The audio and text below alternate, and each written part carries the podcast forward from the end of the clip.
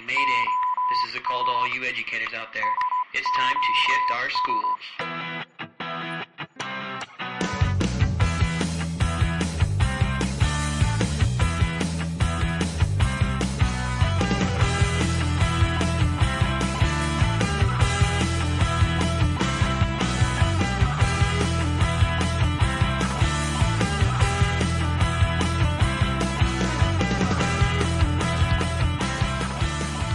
Good evening, everybody.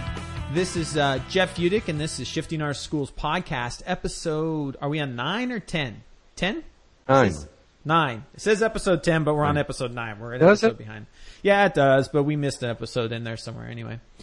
All right. Okay. Well, tonight we're coming to you live, or you'll be listening to the podcast afterwards. Uh, but we're coming to you live from Shanghai, China. I'm Jeff Utecht at thethinkingstick.com. And joining me tonight, we have David Carpenter as usual at lessonslearned.edublogs.org and Michael Lambert from Concordia International School, whose long blog address I will put in the chat room so everybody can see it and it'll be in our show notes.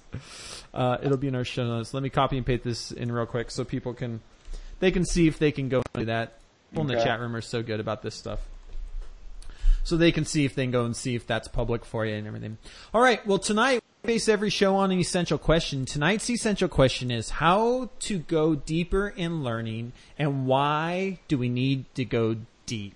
And let me just say before we get started, I've spent the last two hours going through iTunes and subscribing to a bunch of new podcasts. And I have come to the realization that if you are a teacher, any classroom teacher, using any subject and you are not using podcasts in your classroom to do a million different things, you are missing a huge opportunity to augment your curriculum. I mean, it was, I got lost in iTunes podcasts. I cannot believe the wealth of information that is there and free. It was, it's just, I don't, it's incredible. It's incredible. And when we're talking, I mean, I thought about this tonight as I was getting ready for the shows, you know, how, how to go deeper in learning. And iTunes is just, I can't even explain it. You can do so much on so many different topics, especially if you're doing anything social studies wise or political wise. I'll tell you, there's enough podcasts there that you don't need a curriculum. You know, you can just have kids listen to podcasts and discuss the outcomes of all that stuff. Anyway, that's what I'm going to start. David, I'm going to throw it to you. Why don't you go get us started and how are things over on the island tonight? Yeah, so over here in Formosa, Taiwan, things are, are very fine. We had a all school trip, field trip to the zoo today, and we had, it was led by three uh, 11th grade students, and everyone had questions to answer about uh, animals and whether animals have emotions and should animals, should we have zoos in the first place. And It was very thought provoking and a neat community event, and uh, that's a good segue in just a moment to introduce Michael, who does so much to support community wherever he goes, both in and out of the classroom. And um, just mentioning the iTunes podcast for folks, you know, we, we should do a whole show on this. One that uh, at my previous school we started to use was Chinese Pod, for, especially here in Asia where there's a real push for learning Mandarin. And what they've done recently at Chinese Pod is you, you have to pay for it. It's a small fee, but bes- besides listening to the very clear lessons step by step and moving you on the continuum of learning Mandarin, now they have transcripts in English. So what our um, Chinese teacher, Mandarin teacher is going to do here at Hsinchu is go ahead and subscribe. And the kids are, she's already has the kids listening, but now she's going to have transcript that she can give to the kids so they can have that, that visual, be looking at, at the words and at the same time uh, listening, so engaging different parts of their brains. And I know that's something Michael's going to talk about a lot as well, brain-based learning. Let me, let me- interrupt let me you right us- there, yeah. real quick, Yeah. because you need to bring your Chinese teachers to the Learning 2.008 conference because Ken, Oh. the founder of Chinese Pod, is going to be one of our sponsors and he's going to help Oh. us podcast every single session. I know him. Ken Carroll Wow. from Chinese Pod uh, helped us out last year doing a lot of recording and is eager to come back this year and help out and he'll be around the conference to answer any questions about podcasting. And I think we need to get teachers like that here to connect with him to say Yes. how they're using it and ways to improve it. So just a little plug there and go ahead. Excellent heads up. Well, IRCOS is doing a Mandarin conference here in Taiwan this coming weekend, so I'll I'll have to mention that for the future to get Ken involved. Excellent idea. Um, there's so many ways that we can go into how to go deeper in learning with our students, and I was just going to mention one idea that ties into the theme we we talk about curriculum development. And if you're using if you're UBD school and you're starting off with uh, standards and benchmarks that you design or you adopt and then and then uh, adapt to make them concept based, big idea benchmarks, uh, and then you connect to your essential understandings and essential questions that are really good ones, really cross discipline questions that are often not so clearly answerable. Um, you are in a are in a good position to then work backwards with your um, looking at your assessments and your instruction. To it forces you to come up with shifted ways to teach that are going to make the kids the center of the learning, where they're going to have to process the information and really engage their brains. Um, one person that if you wanted to follow up more on concept-based standards and benchmarks is H. Lynn Erickson, who is a consultant uh, on curriculum and design. And one of the things that I picked up from Michael from working with him uh, in years past, we know we're getting that deep learning when you can almost feel the brain pops coming out of your kids. That they're that, that they're percolating and they're thinking and they're pausing and then they're coming up with new ideas. They're just not moving information around. Uh, and, and so if you're, if you're a school that wants to move forward in deeper learning, start with those standards and benchmarks. Move away from the knowledge, the knowledge and the comprehension level in Bloom's taxonomy. Move up the line and make them concept based.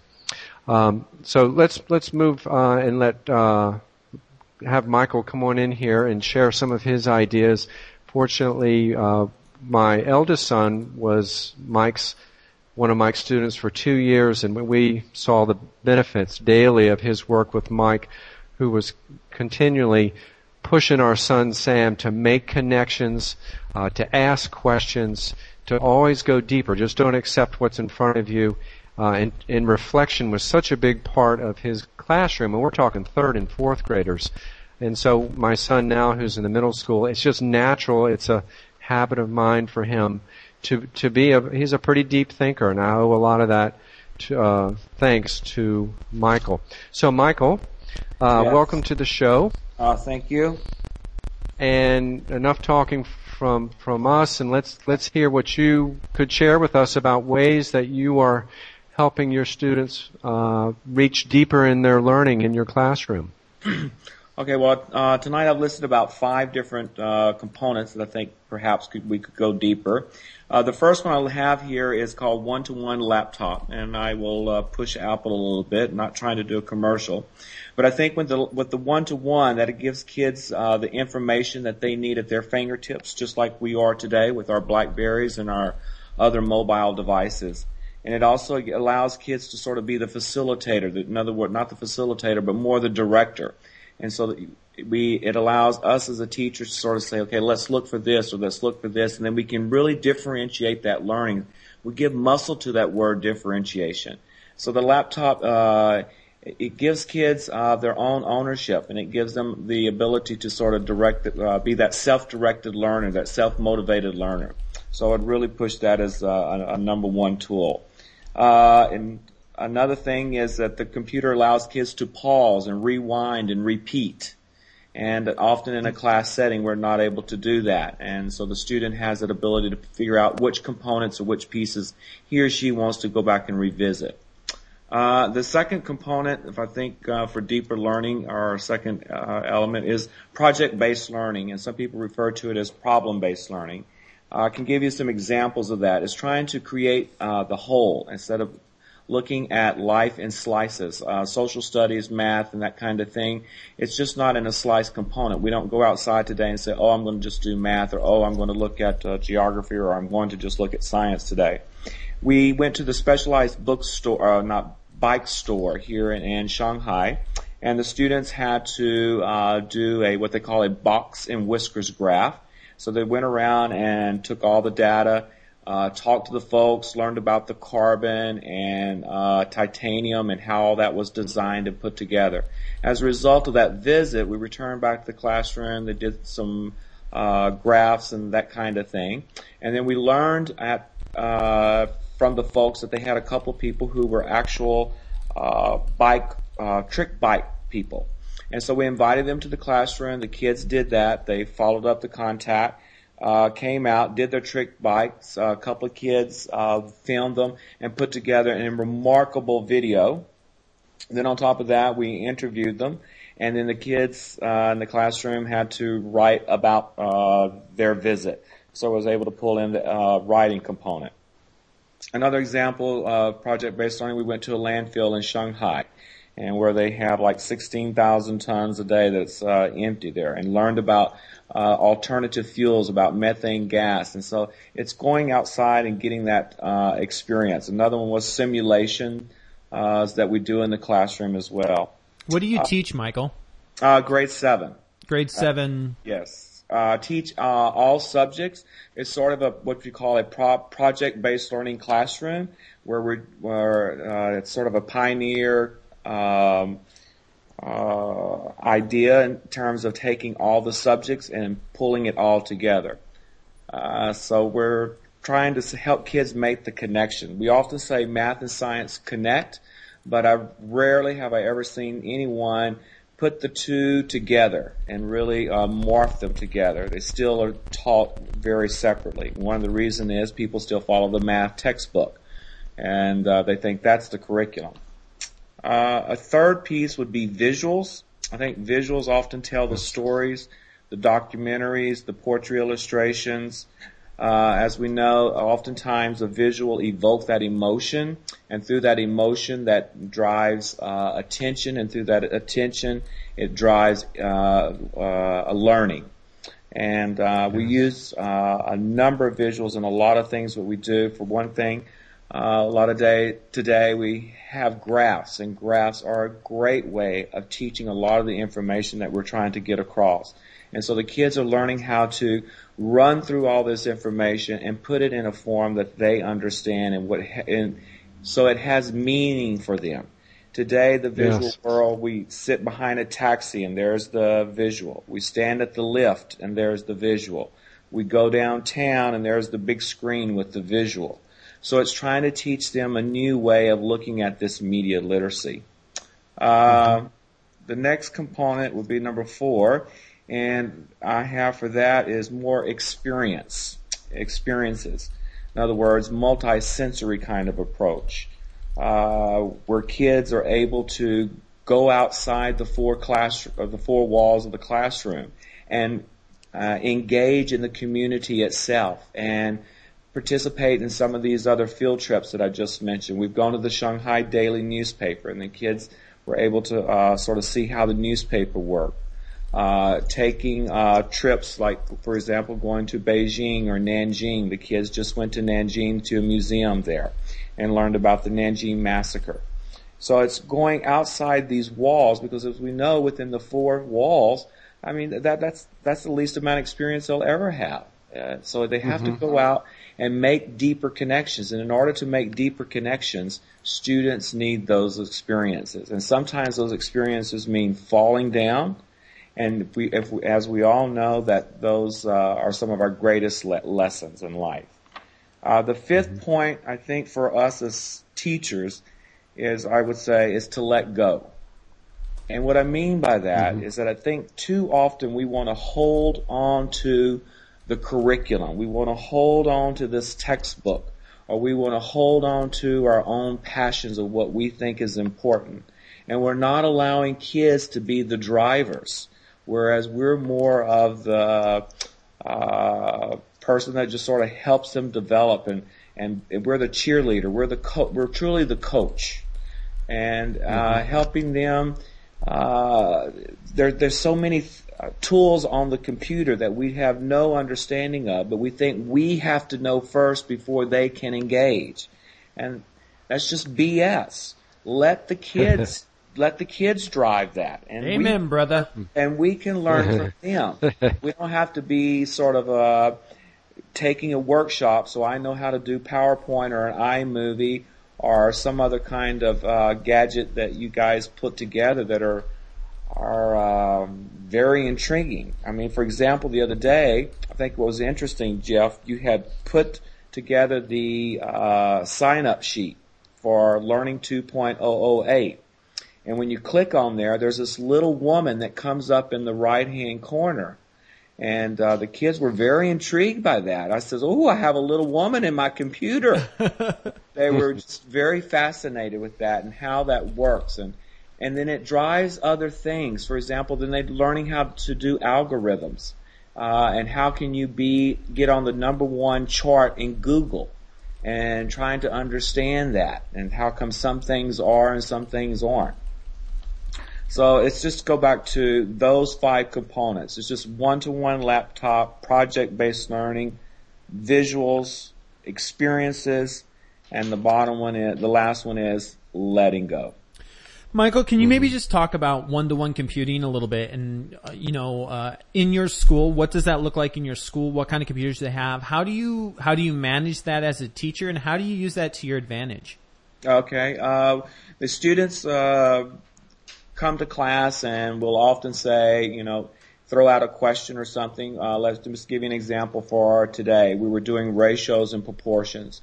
So I had about four or five kids that were finding some ra- ratios and proportions. For example, the number of searches with Yahoo versus Google, uh, maybe the relationship of boys versus girls in the world. And they found uh, a number of uh, other kind of things that were related to that and then you have might have three or four more kids working on something else uh, related to the computer. But I guess what I'm trying to get at is that that it it allows a lot of flexibility. And one has, as a teacher, we need to really rethink and redesign our instruction with that. And what I mean, it's no longer the group. It's how I can think differently, what questions I can uh, put out there for kids to engage and then letting them come up with some questions and driving that. At the end of every lesson, we have an inquiry. So whenever they finish a lab or finish a report or finish some kind of writing, they push it to the next question. And so they're looking for mm-hmm. that. And then that sort of accelerates their interest in, in wanting to use the computers. But I mean, um, there are some complications with it, and, and as as anything, you just sort of have to figure out what those are and how to work around that. Mm-hmm. Is that part? Of, do you think that's that's a skill that teachers in the 21st century need to have?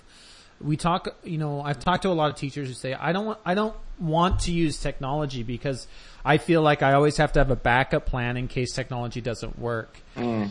Do you do you feel that way as somebody in a one to one who it does rely quite a bit on technology, or is it one of those things where have you found that kids are understanding that you know, we might have to adjust as we go and we're going to have to kind of play it by ear type thing. Mm. I think some, what what happens is is that we often use the tools outside the classroom. We let kids use them outside the classroom, and teachers use them as well a lot themselves. For example, email and Skype, and uh, searching and and uh, making their own videos or putting together different kind of presentations on PowerPoint.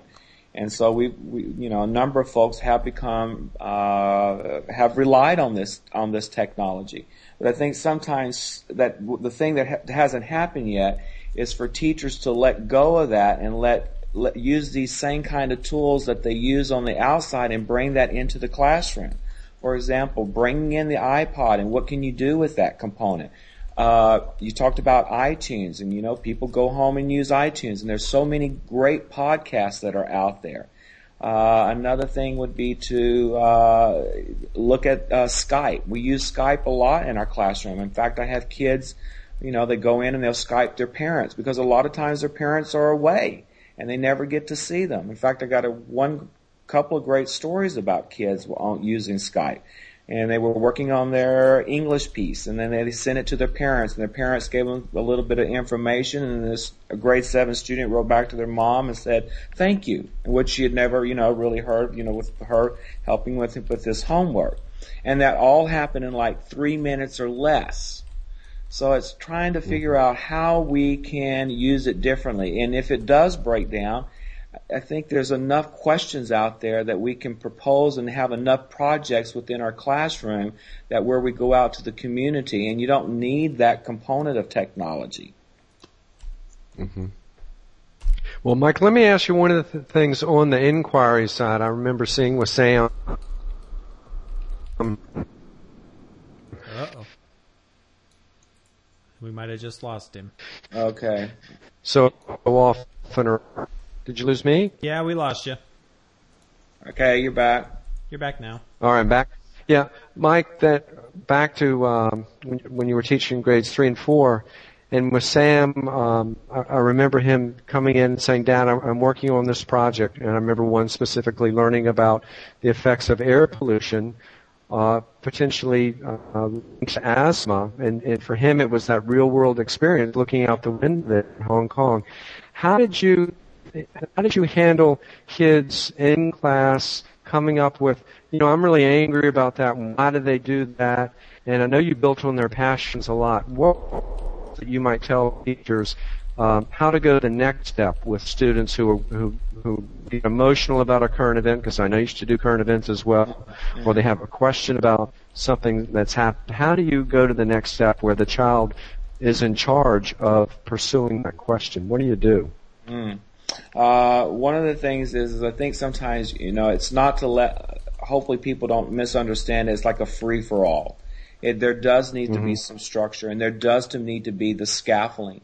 And that's our responsibility as the teacher. In other words, making sure that they have good writing skills and know how to put together a great introduction and how to uh, make a great presentation and how to pull those uh, skills that are important in everyday life.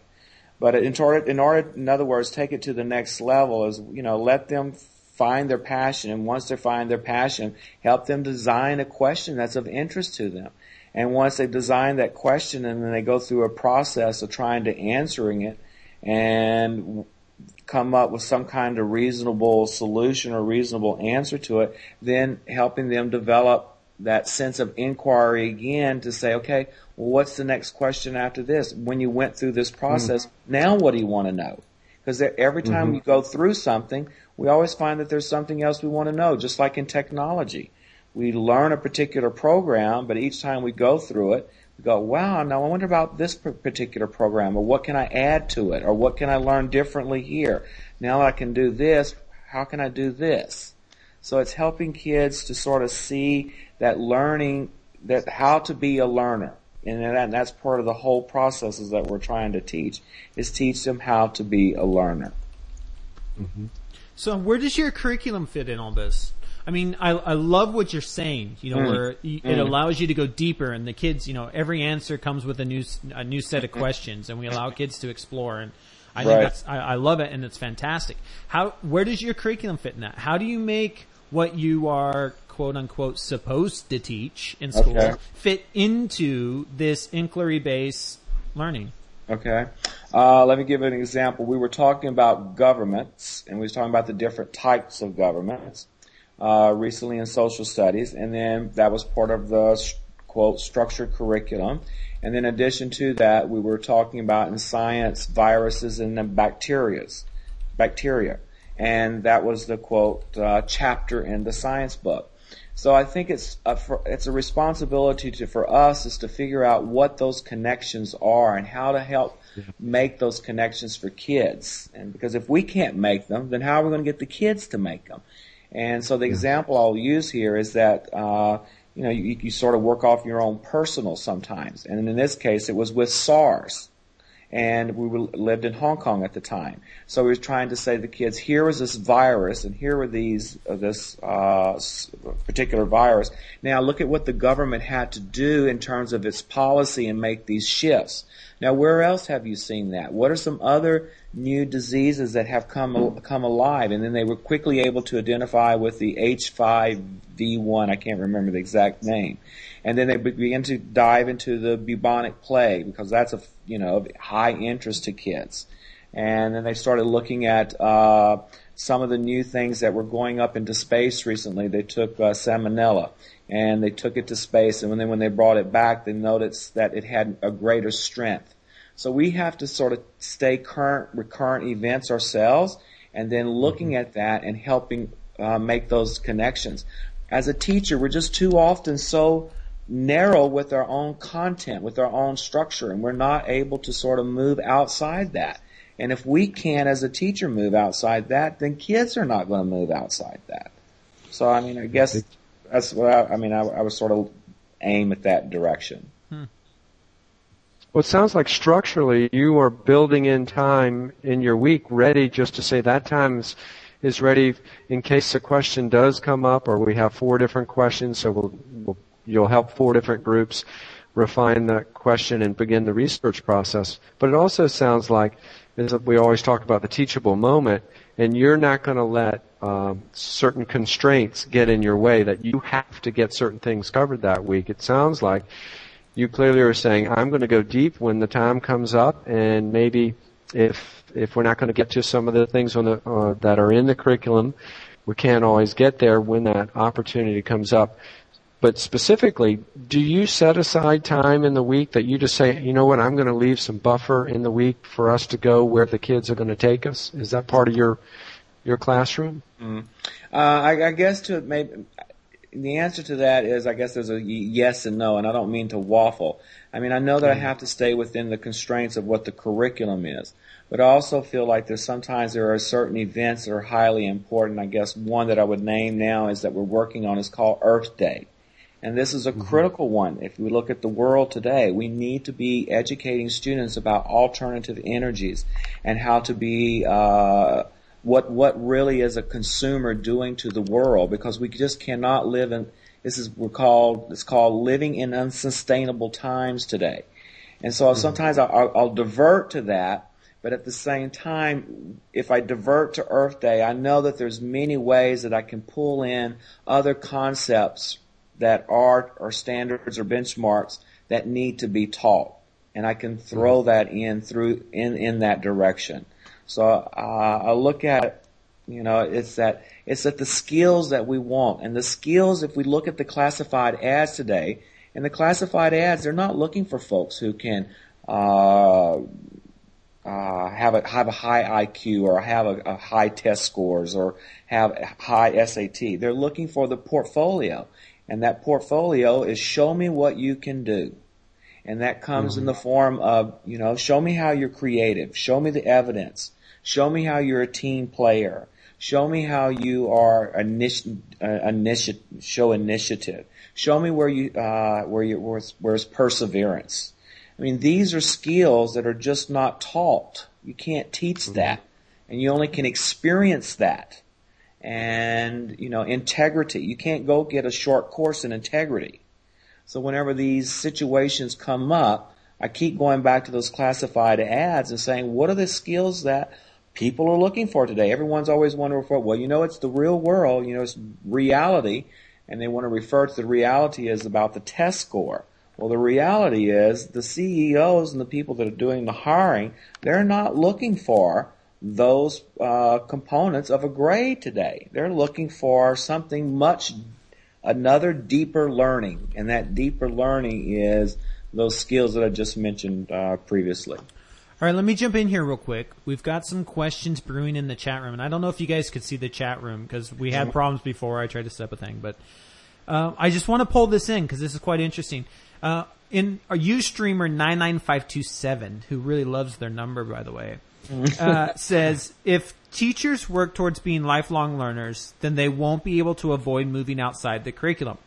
And Karen comes back and says, isn't modeling lifelong learning part of the teaching curriculum?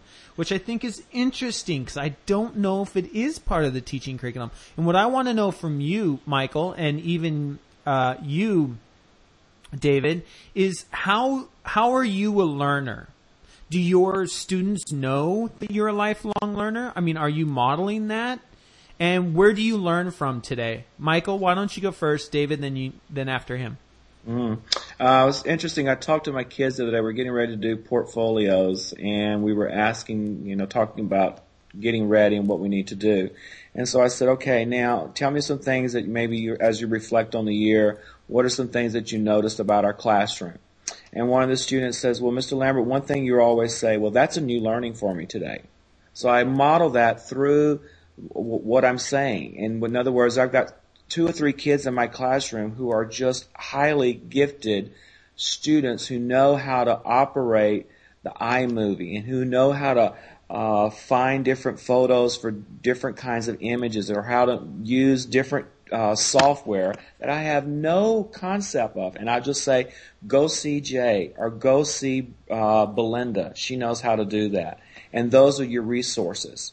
So it's always trying to keep that in your mind saying, I don't know. Go ask so and so. And so I model that with the kids.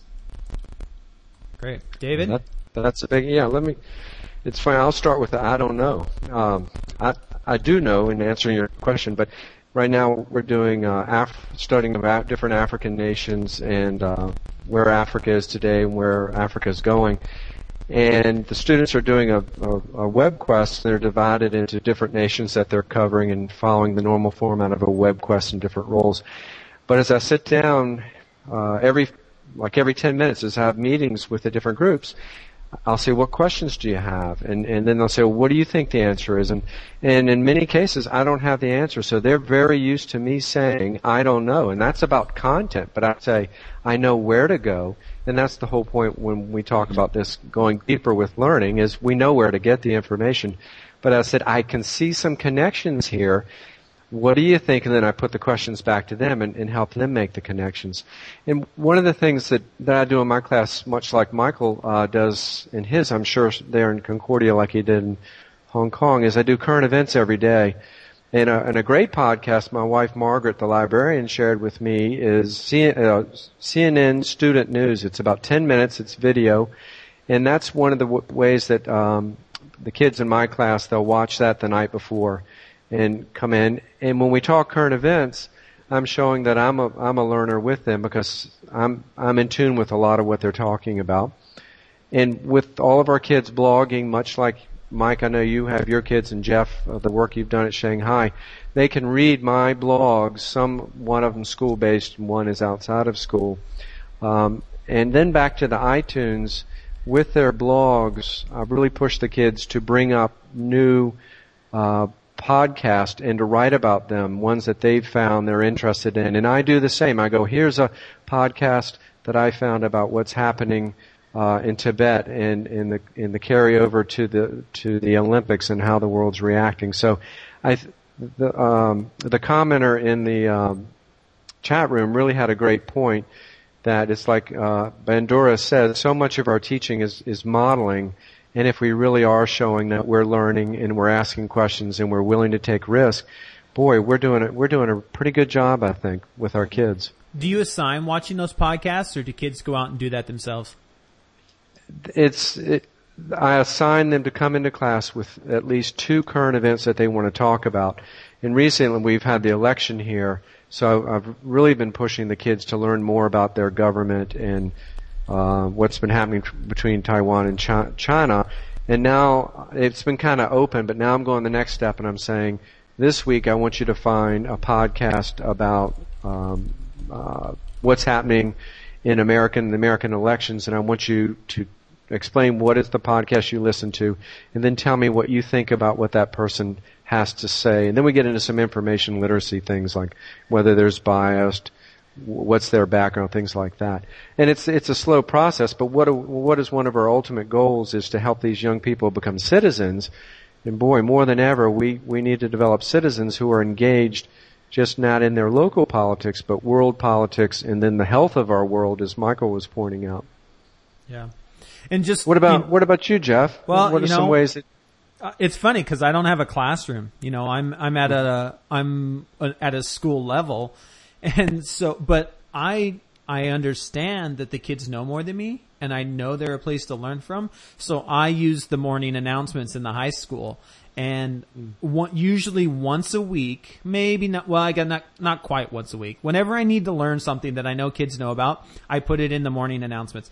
Like, you know, the last one was, uh, Mr. Utecht brought his Linux uh, computer to school and can't figure out how to install this file to mm. get his audio card so that he can turn down and turn up the music, uh, turn down and turn up the volume. And mm. right now it's blaring at full speed. If anybody knows how to hack that, please stop by and see Mr. Utecht. Mm. And, or Right. it's Mr. Utecht needs an intro for a podcast or Mr. Utecht can't figure out how to do this. Somebody stop by and help him out. And it's funny because when I'm walking down the halls, I'll have kids stop me. But that's, you know, to, to me, that's modeling that. You know, I know oh. you all out there have a skill. I don't have a classroom, but I can still engage with the kids by through morning announcements saying, Mr. Utecht screwed himself up again. Somebody come bail him out. You know, I mean, and, and the kids so much appreciate that. I mean, they really do. They're always laughing with me. And again, I don't see them except in the hallway, but most every kid knows who I am.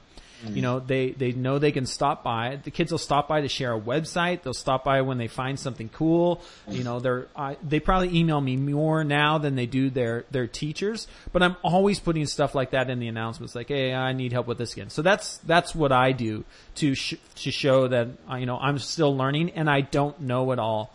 My most recent one was, hey, the proxy I've been using to get around the filter is blocked. Does somebody have a new one? Please stop by my office. So now I've got 20 more to try, so I'm good. But Excellent. yeah, that's the way it Now, goes. J- Jeff, did we want to take a, just a moment before we get into uh, maybe the blog post of the week, or I think Michael might share a, a book or two. Um, the idea that we had a, a message after last week's podcast talking about how to make the shift, where a listener was was asking, really, what does a shifted school look like? And I think Brent uh, gave a, a pretty good description of this one school, Hsinchu International School. But I'm just wondering if we want to take a moment for each of us just to give maybe one thought about what a if if you were to start a shifted school, what was what would one big thing be about that school to show that it's a shifted uh, school? What do you think about that? Who do you want to go first? Why, why don't you go first? All right. So thinking about this because we did have somebody leave a leave a voice comment uh, on the blog. So if you go to uh, thethinkingstick.com slash on deck, down the right hand side, you can actually leave us a voice comment, like a a voice recording. And so somebody asked it, what does a shifted school look like? So here's what I wrote, and I wrote this off the top of my head about a half hour before we start. This is for me right now. This is what a shifted school is. I said. A school that understands that learning is a 24-7 activity and engages students in their space to learn. A school that instead of focusing on students to come to them to learn, they go to, they go to where the students are and create learning opportunities where the students are engaged. They mm. use tools that are familiar to the students, that engage them in the learning process, and allow them to not only connect nodes of information, but also allow them to allow them and teach and teach them to be nodes as well. So. That's at this point in time. That's what that's what I'm going to stick with. Sounds good. Mike, you want to you want to share something there? I don't want to put you on the spot. Oh, that's okay. I, I think I would look for uh, a, a reprogram and redesign teacher. I think the current uh, structure that we have in the uh, universities uh, needs to shift, and so uh, and so I would probably design some kind of um, structure within the school that would uh, allow teachers to be more of an apprentice after you you know you found your core folks that you feel like knows what a, knows what a uh, 21st century looks like and where that needs to go. And then uh, because I think a lot of times still today, at least in middle school and high school, it's it's all about um, here's the people go to the Xerox uh, machine and uh, Xerox a piece of paper and it's like here's the assignment, here's the due date, and I'll let you know what your grade is afterwards. I know a lot of folks don't do that, but I think if you peel the layers, there's not much uh, uh, teaching that's really truly going on. There's a lot of talking and a lot of lecturing, and it's still whole group. It's not where it is really differentiated, and people give a lot of lip service to that word, and it's sort of like letting kids go in their own different direction. So, I mean, I would go back to having a school design where you have a mentorship program. Well, that makes a lot makes a lot of sense. Um, I'm well, going to go with the idea of the learning community, which we talk so much about uh, on in the blogosphere, and, and we were talking about a few minutes ago, that we all come to this school and that we're learning together and we're designing our learning experiences with the structure of the teachers um, having hopefully the good uh, experience uh, in schools that are or colleges are, are doing better jobs at making us facilitators and not directors of instruction, and that we really, if we start with these these big ideas, these concepts, and we come up with ways to, as Michael you've been sharing, go out into the community, make the learning seem real, or not seem, make it real, make it engaging, um, that our students really buy into it and they say they really want to do it, uh, because a, a theme that keeps coming up in all of our shows is at some point the students are just going to get so frustrated with us they're going to start bypassing us and they're going to they're going to use the web 2.0 all the different tools and just say you know what? The teacher wants me to do a report on Iraq and just wants me to to copy a bunch of not copy but get a bunch of information on what's happening there and put it put it into a paper. Hey I want to find out what's really happening. I want to know the politics. I want to talk to people that have been there or have been there and, and they go out and they, they, they pursue their own uh, questions and their own interests. So that's, that's a little capsule of what uh, School 2.0 or a shifted school would look like for me. Mm, good. Yeah, I just put in the chat room and said, "What is your definition of shifted schools?" Mm-hmm. And here are some here are some of the th- people in the chat room saying. One person says, "I would start uh, with a restructuring of the admin which is interesting. uh, they will see us as irrelevant. I don't see that happening. We have created pa- uh, passive learners, and they are not rebelling. Mm. Isn't that so true? It's true. So true. We've created these passive learners, and they're rebelling because we're trying to make them active learners. That's what I found. Yes. Mm. Yes. That's what I found. Yeah. Yes. Yeah. I see learning disengaging. Um, a shifted school uses the word shift as a verb. It's constantly happening, not just happened. Mm, mm. Yeah, it's sort of like the word reforming. We should be reforming, otherwise, you know, we you know we use the word reformed. We're a reform school. Well, reform uh. means we've stopped. Reforming yeah. means we're still in process. Teachers seem to rebel more than the students. Do you guys agree or disagree? Uh, I'm not going to comment on that one. I, I, I, well, I think you got your different uh, groups out there. I think you, you have a number of folks like yourselves and other people that are in the chat room, and it's sort of the same kind of thing uh, like church. You know, those people that go to church tend to be the you know you know folks that really don't need to go, and it's sort of the same kind of thing with the ch- uh, with these blogs and things. Those folks that are converted and believe uh, are already with you. And those that are not, you know, they're not engaged with it. So I would say those that aren't engaged need to be engaged. Hmm. I like uh, that. That's good. All right. Well, thank you guys for all the right. evening. I certainly enjoyed it, and I wish you all the best on the thinking stick.